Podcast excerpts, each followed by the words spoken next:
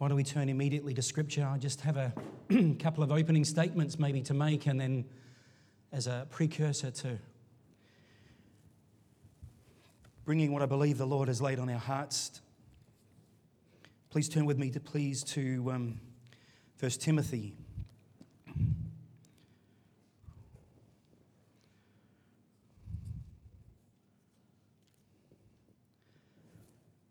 It's a familiar piece of, of, of scripture. now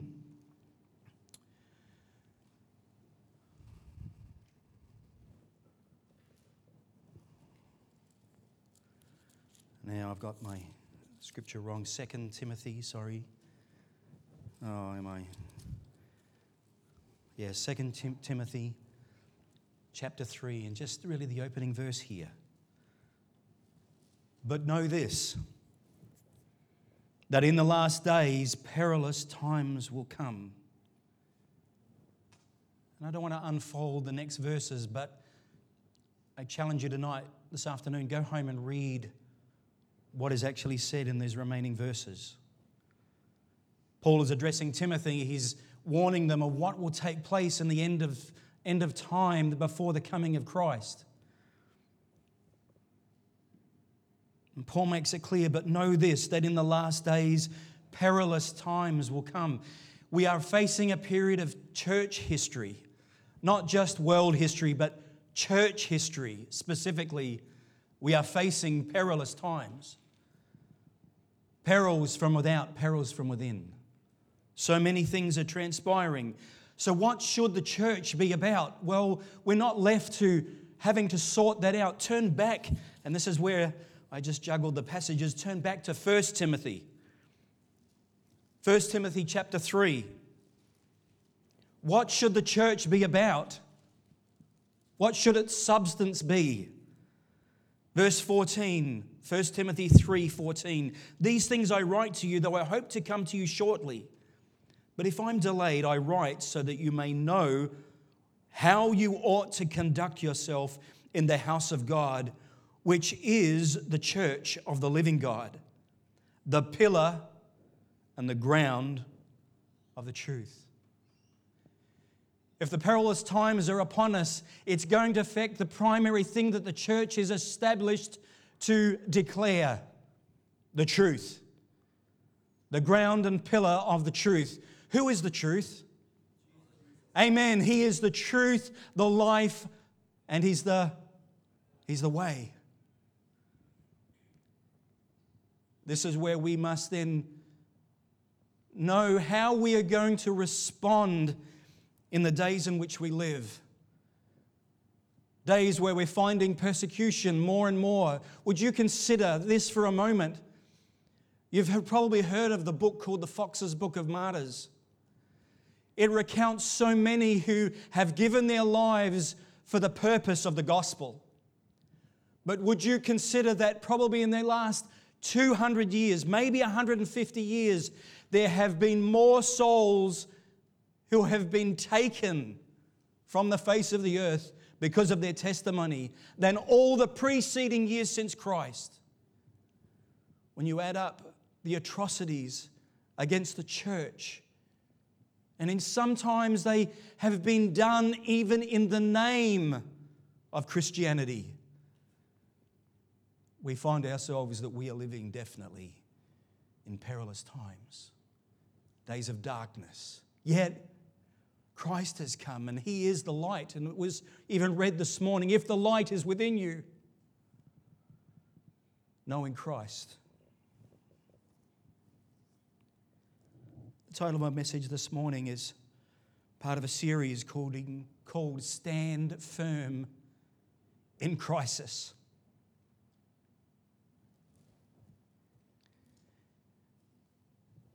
Stand firm in crisis.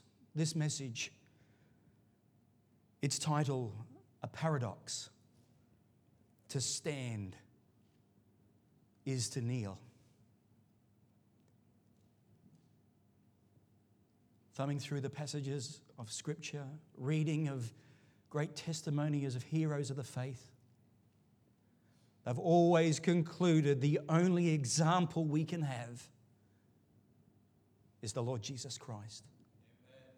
Let's pray as we come around the word this morning. Heavenly Father, we thank you for your word. We thank you for the challenge to us to have ears that are open to hear, hearts ready to receive. Lord, eyes that have had this salve, Lord, placed upon them so that they are able to see that which you would plan for us and purpose for us this morning.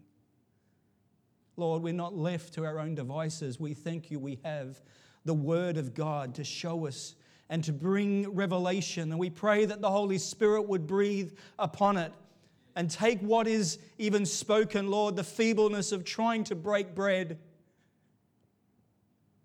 And Lord, apply your word to our hearts that we may have life and sustenance and live and move and have our being in you. Help us now as we come around your word in Jesus' name. Our text this morning specifically is Matthew chapter 26 and verse 39. But we're going to look at that passage as well, Matthew 26, verses 30 to 46. To believe, if you will, that there is no crisis is really to deny the battle between the kingdom of God and the kingdom of our adversary, the kingdom of light and the kingdom of darkness. We're aware that we wrestle not against flesh and blood, but what do we wrestle against? Principalities, powers, against spiritual forces in heavenly places. which then exposes the very real fact that the crisis has been evident before we even have taken our place on the face of this earth. It reaches all the way back to when Lucifer challenged the Almighty, back then also at the revolt in the garden that took place. But glory be to God. This has been arrested at Calvary this morning there is victory for all who would trust in Him and place their life completely, solely in Jesus. Could we maybe turn this fold back off it? I, uh, I changed my voice up and down all over the place, and that would help me. I will uh, try and keep my volume as best as I can under control. But sadly, I get a little bit passionate about the Word of God.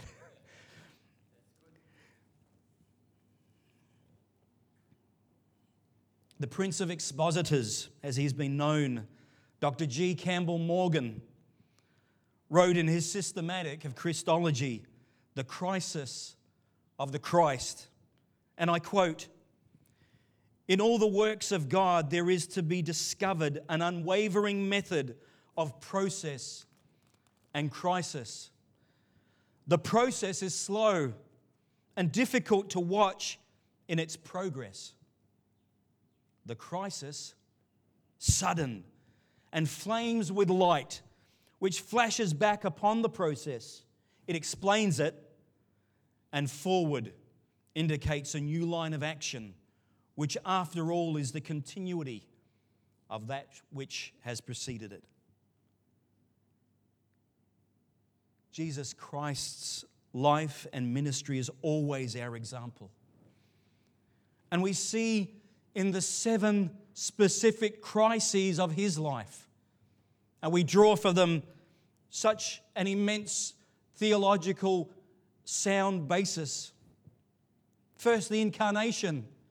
God became man. He took to himself something that he wasn't before human flesh and frailty.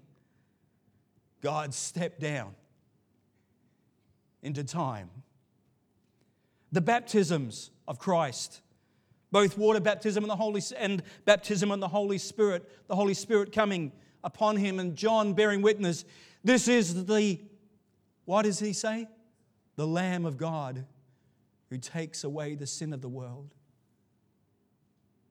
John beheld our Savior and recognized this one is the Messiah. The temptation of Christ, those, those accusations that that our enemy leveled against our blessed Lord and Savior. Inversely, they have their, their, their end in how John penned it in his letter, all that is in the world in the letter of John, chapter 1 and verse 3. Sorry, 1 John 3. All that is in the world, the lust of the eyes, the lust of the flesh, and the pride of life. These are same tactics that Satan used when he approached Christ. You'll, you'll see when you look at them closely, they're aligned. Christ experienced the same attack as we would, yet he sinned not. The transfiguration, this incredible experience that Peter, James, and John were, were able to see and bear witness to. Peter allowed his mouth to run away with him. Lord, we, should, we, should we make three tabernacles one for you, one for Moses, one for Elijah? He didn't know what to do. He saw the brilliance and the radiance of Christ Almighty in his power and sovereignty. Yet he was man. Yet he is God, transfigured before their eyes. And the voice from the Father said, This is my beloved Son. Listen to him, hear ye him. The crucifixion. What a crisis this is. And if it stopped there, we would have reason to, to wonder whether there was any reality to our Christian walk and life. But as explained this morning, Christ, our propitiation, our sacrifice, the one who bore, yes, all sin. But, friends, you've got to take it further than the world's sin. You have to understand that you are a sinner who needs salvation. And unless we recognize that we are lost, dead in our trespasses and sins, there's no way that we would recognize that we need a Savior. Christ died for my sin. Christ died for your sin. Blessed be his name that he did. But it didn't stop there. The sixth crisis, what? The resurrection. That now, because he is raised by the Father, we have a hope. A hope that we will too be raised. Raised with Christ, raised with brothers and sisters, raised with those who have gone before. What a crisis! But what hope! And like a bookend, the last, the ascension. A bookend, the, the incarnation and the ascension hold there. This is the testimony of God of how He was going to deal completely with the sins of the world. Jesus. Jesus. Don't you remember that chorus? Jesus, Jesus. There's just something about that name. Oh, blessed hope in Him. Blessed name that we recall because it's not just the name, it's who is behind the name. God Almighty, with power and authority that has been given to Him. All things are His. So when we are facing a crisis in our lives, and I want to try and explain this that Christ is our only example in this. We flounder, we may fail, but Christ, perfect in all his ways, shows us how we are, yes, to stand in the midst of crisis. But it's going to require something of your will, of your attitude, of your worship to bring about a change so that we are to respond even in the midst of these dark times. These seven crises embodies the authorship of divinity and proves the plan and purposes of God the Father, provided by the Son and revealed by the Holy Spirit to every heart that has been transformed by the saving grace and power of God through Christ and through his work on Calvary it is evident that the same process and crisis that Christ knew would be our example and experience. This being evident through the disciples who became apostles. And we know in Revelation that they became apostles of the Lamb because their lives would be required of them as testimony to a living hope that we all share in. What of Simon Peter? Firstly, he left the nets of familiarity and livelihood to follow Jesus. Talked and walked with the Lord. Asked to walk on water and found the substance of his faith lacking because the flesh always got the better of him. Received revelation from God the Father as to the incarnation of the Son. This passage in Matthew 16, where Peter declares, You are the Christ. This particular verse for me has been a source of great intrigue and revelation because I bear witness to the same revelation that, that, that Peter had. When we walk through the process of coming to Christ, we have to get to a place where we ask, What is it that we truly believe? What is the substance of our faith? And Peter, here in Matthew 16, declares, You are the Christ, the Son of the living God. Jesus' response is what captivates me. Blessed are you, Simon Bar Jonah, for flesh and blood has not revealed this to you, but who has? My Father in heaven. Friends, and we, we can read pages on a oh, we can read words on a page, and they can have no substance to us. But when the Holy Spirit takes the, what has been written and penned and makes them alive in our hearts, and we see through the annals of time what has transpired in our lives, coming to a place where we acknowledge, yes, I believe that Jesus is the Son of God. I believe he, can, he died for my sin. I believe that I am a sinner and I've now place my trust in Him. This is the substance of a, of a witness that Peter was entering into, maybe only capturing part of it. Yes, he recognized the Savior, but he wasn't able yet to follow as he should because Jesus finds him on the beach after the resurrection. And he talks to him because he's prepared a meal for Peter and the disciples. He's prepared breakfast for them and he talks to Peter in such endearing terms. Peter, do you love me? Do we really love him? Love can be used for so many things. Yeah, I love that shade of blue. I seem to always wear blue. I love that car. We're so flippant with the terms. The scriptures only hold the framework of two ideas of love agape, God's love, sacrificial love, and the other, phileo, brotherly love. It leaves out the other two in Greek thought. Peter, do you love me? Are you my friend? He brings it down to that lowest level.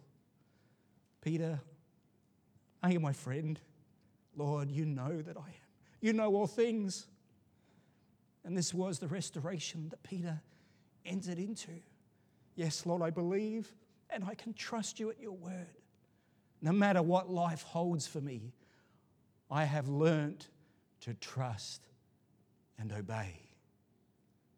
Trust and obey. Yet Peter denied the Savior. Don't we know this? He was restored, filled with the Holy Spirit in the book of Acts, chapter 2. He bore witness to the resurrection, even in his own death, in, in 2 Peter 3 14 18.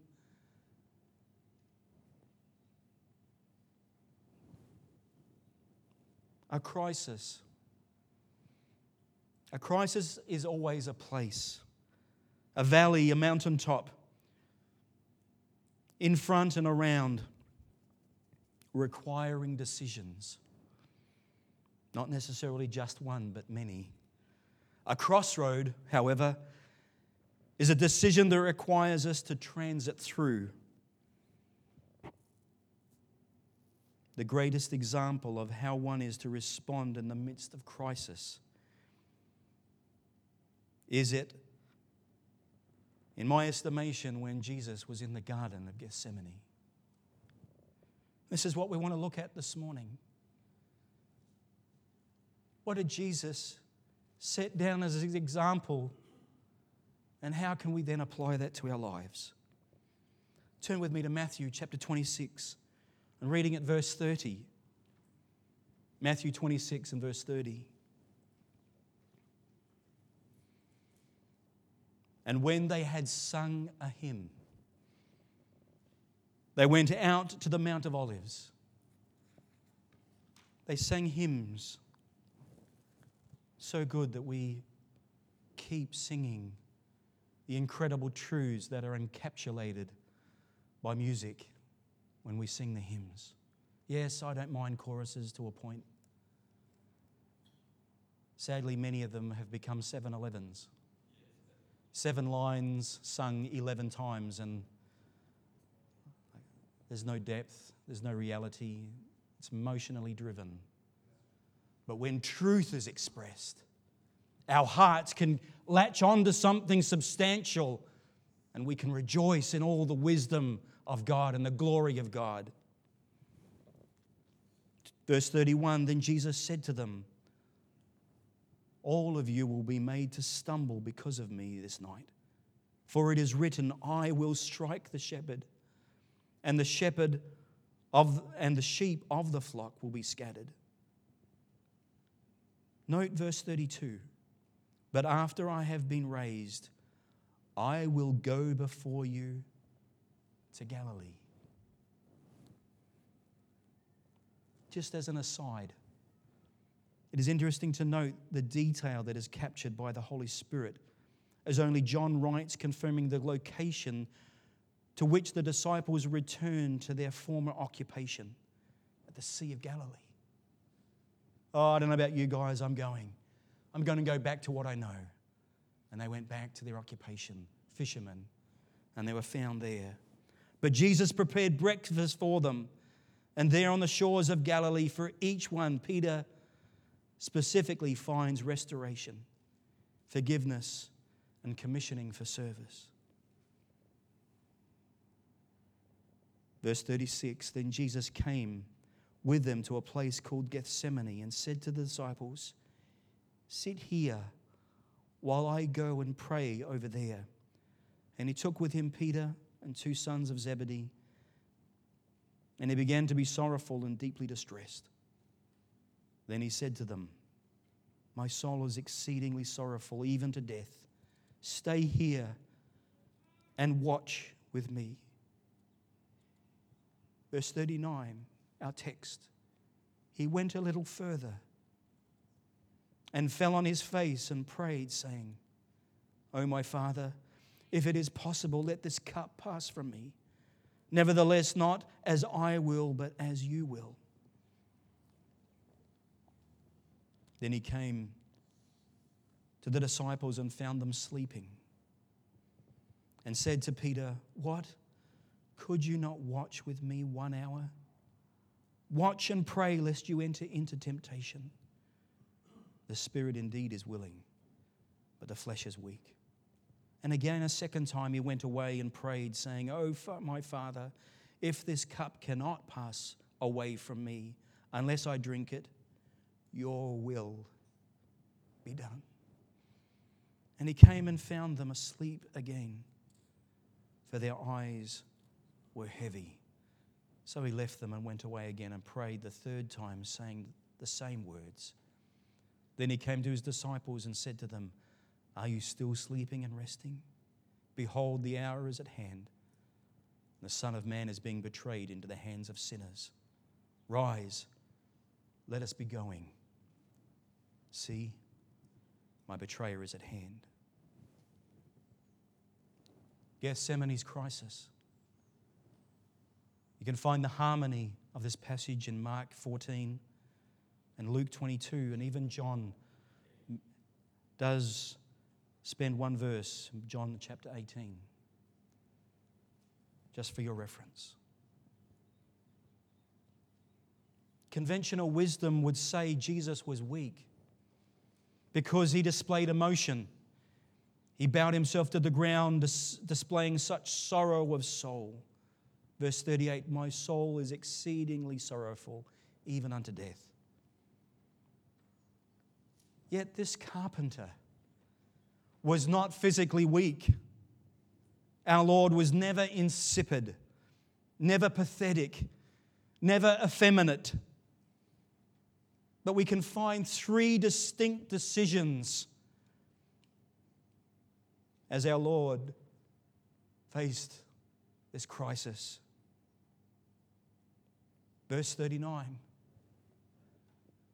And he went a little further. Even in the company of companions, there is often time we must go it alone. This is said of the preacher and of the leader, the apostle, the prophet, the deacon. We always go in the service that is in public, we go further. We're called to go further. We're called to serve like no other.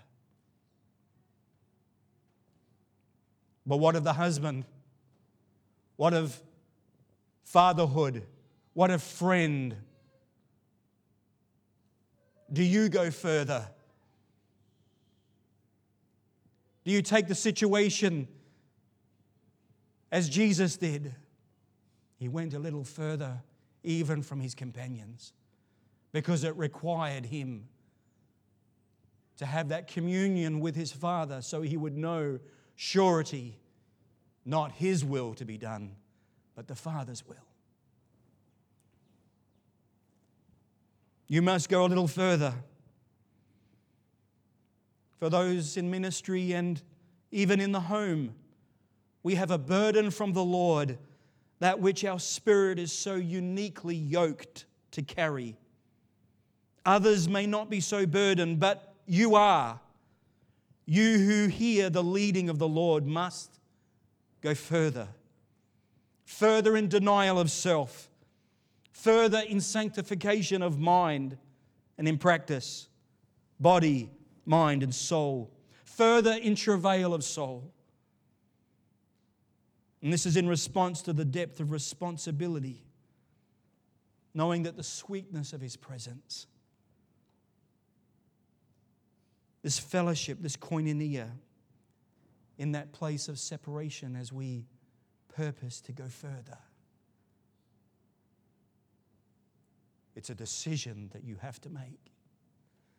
Are you prepared to go further?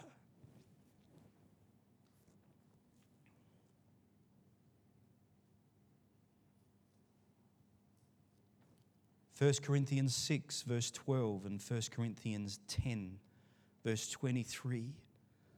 Paul expresses not all things are beneficial.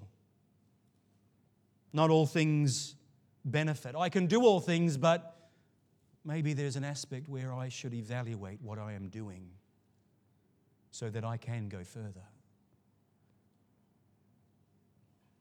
It may require loneliness. In fact, if you're going to follow the Lord and have His hand upon your life, rest assured it's a place of singular separation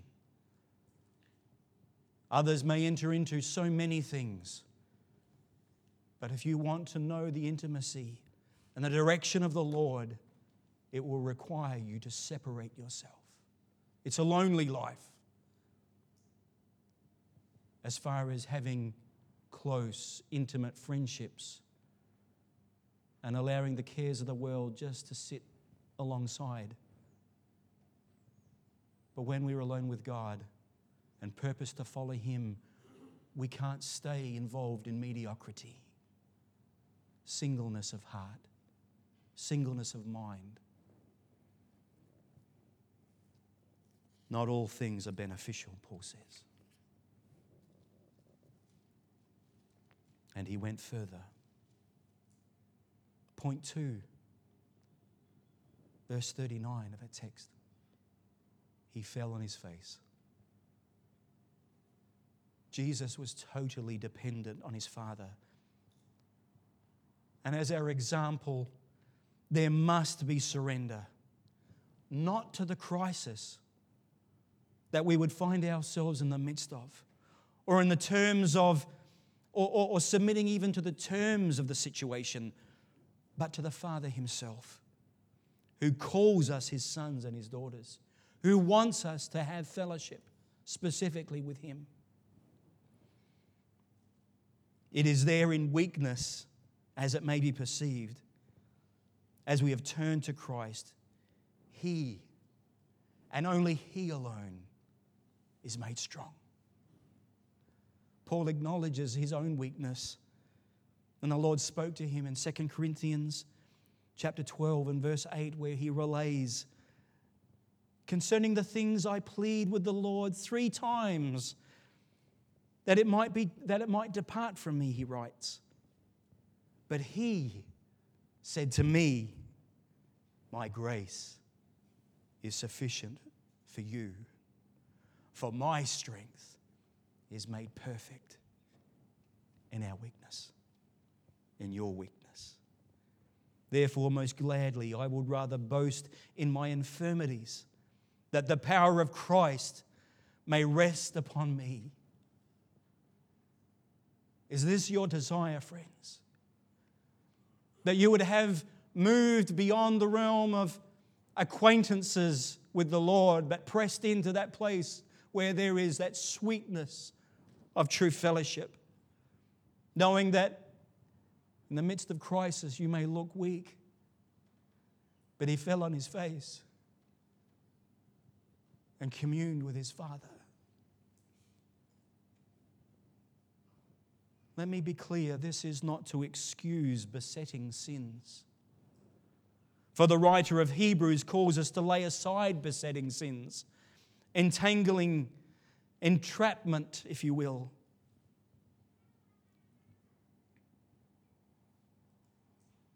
The writer to Hebrews writes, Run the race set before us. How shall we run? We press towards the prize, don't we? Straining. Everything concerted that I might gain Christ. Forsaking the world as rubbish and loss, that I might apprehend Him for that which He has already apprehended me. Oh, that we would have that sweet fellowship and communion even in the midst of crisis. Just think of it the Lord knew the events, the progressive revelation of, of what was going to happen. He knew his betrayer was coming, he knew the cross was awaiting him. Yet he spoke with his Father Lord, I only do that which pleases you. John records this. Philippians 3:12 we press on to what? The prize of the upward calling. Romans 12 familiar passages. You've probably read them over and over. You've probably underlined them in your Bible, passages that, that, that they do help us. But so often we just read over them like we're, we're, we're, we're, we're in a car and we're running over a stereo player or a phone or something rather that's blaring out. We, we just trample it down. But when we spend that time to ruminate, to meditate on the Word of God so that it becomes life, becomes bread to us, to sustain us. Romans 12, 2. And do not be conformed to this world, but be transformed by the renewing of your mind that you may prove what is that good and acceptable and perfect will of God. The action of self abasement, can I say true worship, has nothing to do with the music. Has nothing to do with the music. Don't throw me out. Oh, yes, we're going to put on some worship songs. I will have a few praised ones. What is that? The attitude of heart is worship. Yes, we may use worship as a tool, but it's a wicked master, I tell you, when we use emotion to control us. Find the revelation of who Christ is And then you'll know how to worship because we will willingly bend our knee to the sovereignty of Almighty God. True worship, falling on our face, the right of priests. Jesus knelt in the garden. Who is he? Our great high priest. What does he do? Intercedes for us to the Father on our behalf. We have this right of priests to bend our knee and worship. The privilege of sons to enter in, therefore, displaying the proof of self, a selfless dependence.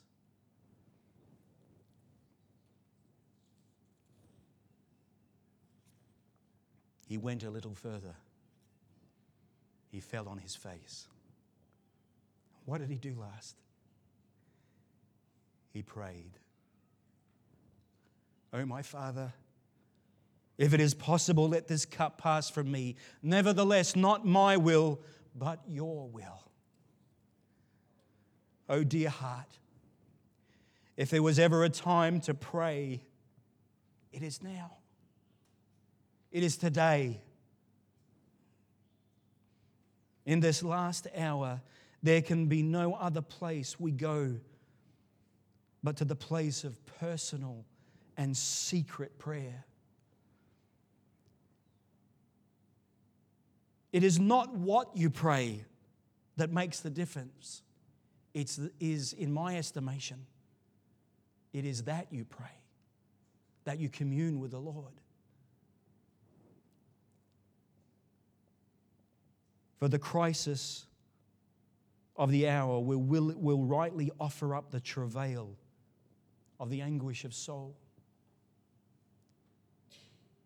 If to bring any personal testimony, both Mandy and I have had those times in life where there are no words that can be said.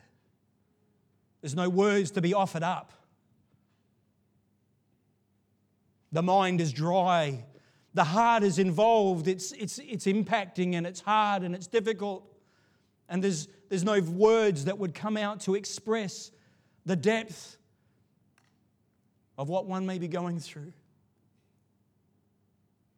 I know this was the case when our oldest son faced a health situation and a crisis where the doctor's reporting to us, we don't think we can keep him. They'll try, they'll do their best. Six weeks in hospital, nine surgeries to remove infection.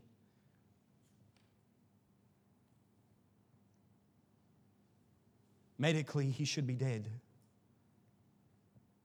There is no way that anyone has come back and persevered and resisted the infection that he had. At that time, we know this body of people, body of believers, many of you were praying for us and praying for Joshua.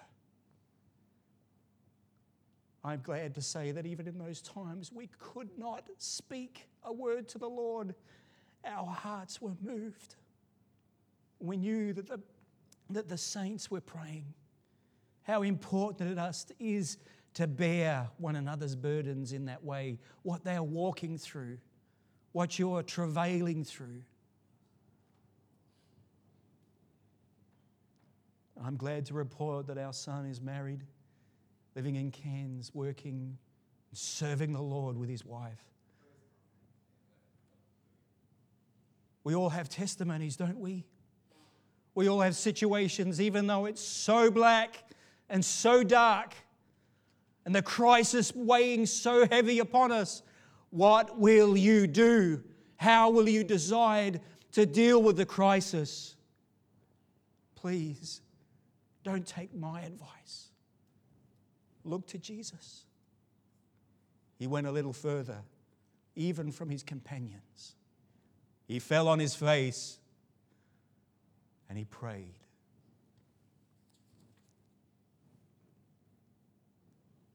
Leonard Ravenhill so rightly said, No man, no woman is greater than his prayer life. Can I say it another way that I've also gleaned over the years from another writer, and I can't remember who to attribute it to? To be much for God, you have to be much with God. I'm fairly sure that it was also Leonard Ravenhill who wrote that. How often do we turn first to the Lord when we're confronted with crisis? It can be a crisis of conscience, it could be a besetting sin, it could be a situation you can't control. Our Lord is our example. He went further. He kneeled in worship. He honored his Father and he prayed. Just consider Daniel for a moment.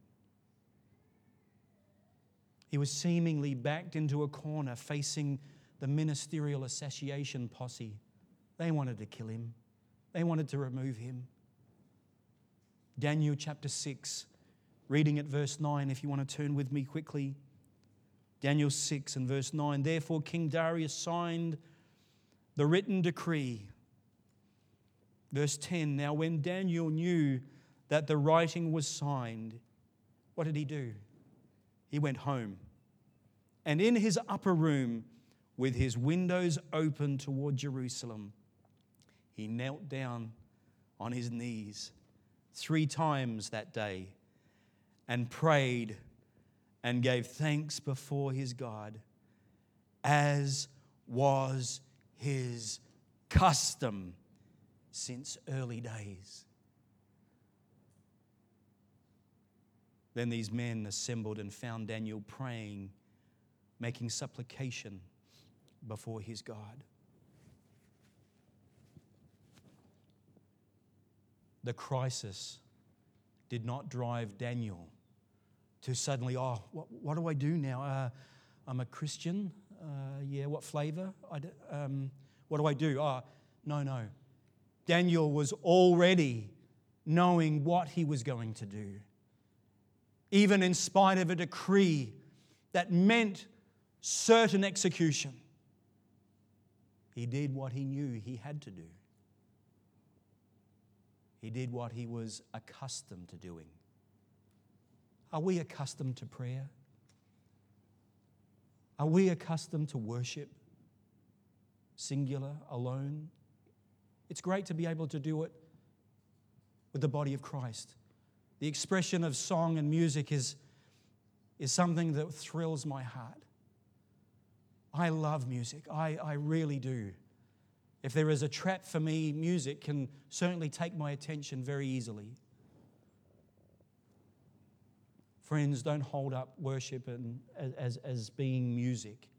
Worship is a life given in abasement before the authority, the supremacy, of the living God and acknowledging Him not just once, but in everything.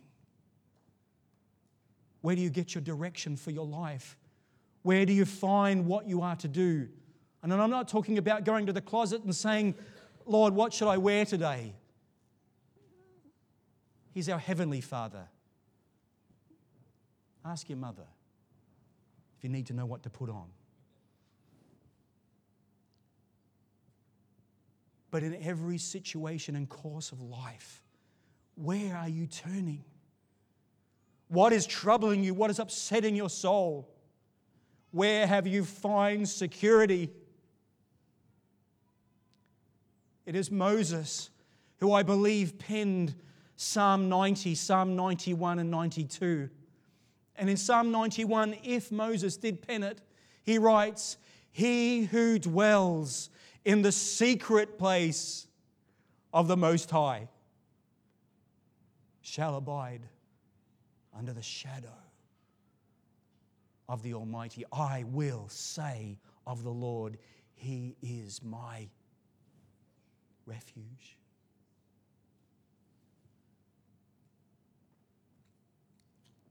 That's a complete another message, several messages. But it ties in to the thoughts where are we turning in the midst of our seemingly dark days? Where are we turning when we know that things are going well? We can become so distracted. The Lord calls us always to remembrance of things, to remember what has transpired, to remember His work, His grace towards us, His mercy, His long suffering. The Psalms are full of the ability to remember. From the rising of the sun to the going down of the same, the Lord's name is to be praised. And it's not the one I was thinking of, but um, uh, just escaped my mind, scripture. There's too many rattling around in there. the faithfulness of God. We prove the faithfulness of God every day. That's now it's coming. The mercies of God are new every morning, aren't they? And we recount at the end of the day, the closing of the day. He's been faithful. Today, we can know His faithfulness. Yesterday, did you thank Him for His faithfulness? This morning, did you say, Lord, your mercy extends to me? I'm not consumed. Your wrath is against the wicked, but Lord, you have caused me to enter into that relationship where you call me a son. We've no right to claim anything. God's word claims us because He stands behind it. We just enter into all the fullness and wonder and majesty of what He's provided at Calvary and what He's doing in your life now, where He has brought you. That great song, He has led us by fire and by cloud to bring us to Zion, to look on his face. Oh, blessed. Oh, blessed be God. Doesn't it warm our hearts, friends, when we have put into operation in our lives the same process that our Lord and Savior expressed to us? We go a little bit further we fall to our knees and we pray. Corporate prayer. I was so warmed and encouraged, Mandy and I, on Friday night where the body came together to pray. Fervent prayer. Laying hold of the Lord. Pray always. Paul writes to those in Ephesus and expresses singing psalms and hymns and spiritual songs, making melody in your hearts. Pray always. Pray. Pray while you have the opportunity. Turn to Him, for He is only willing to hear and to answer.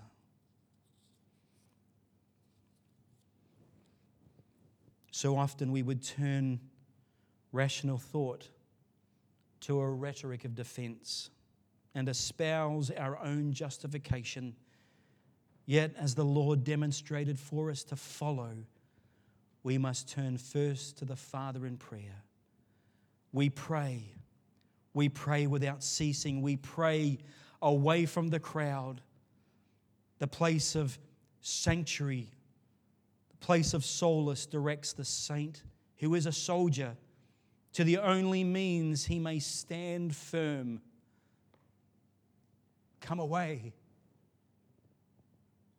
Come unto me, all ye who are weary and are heavy laden.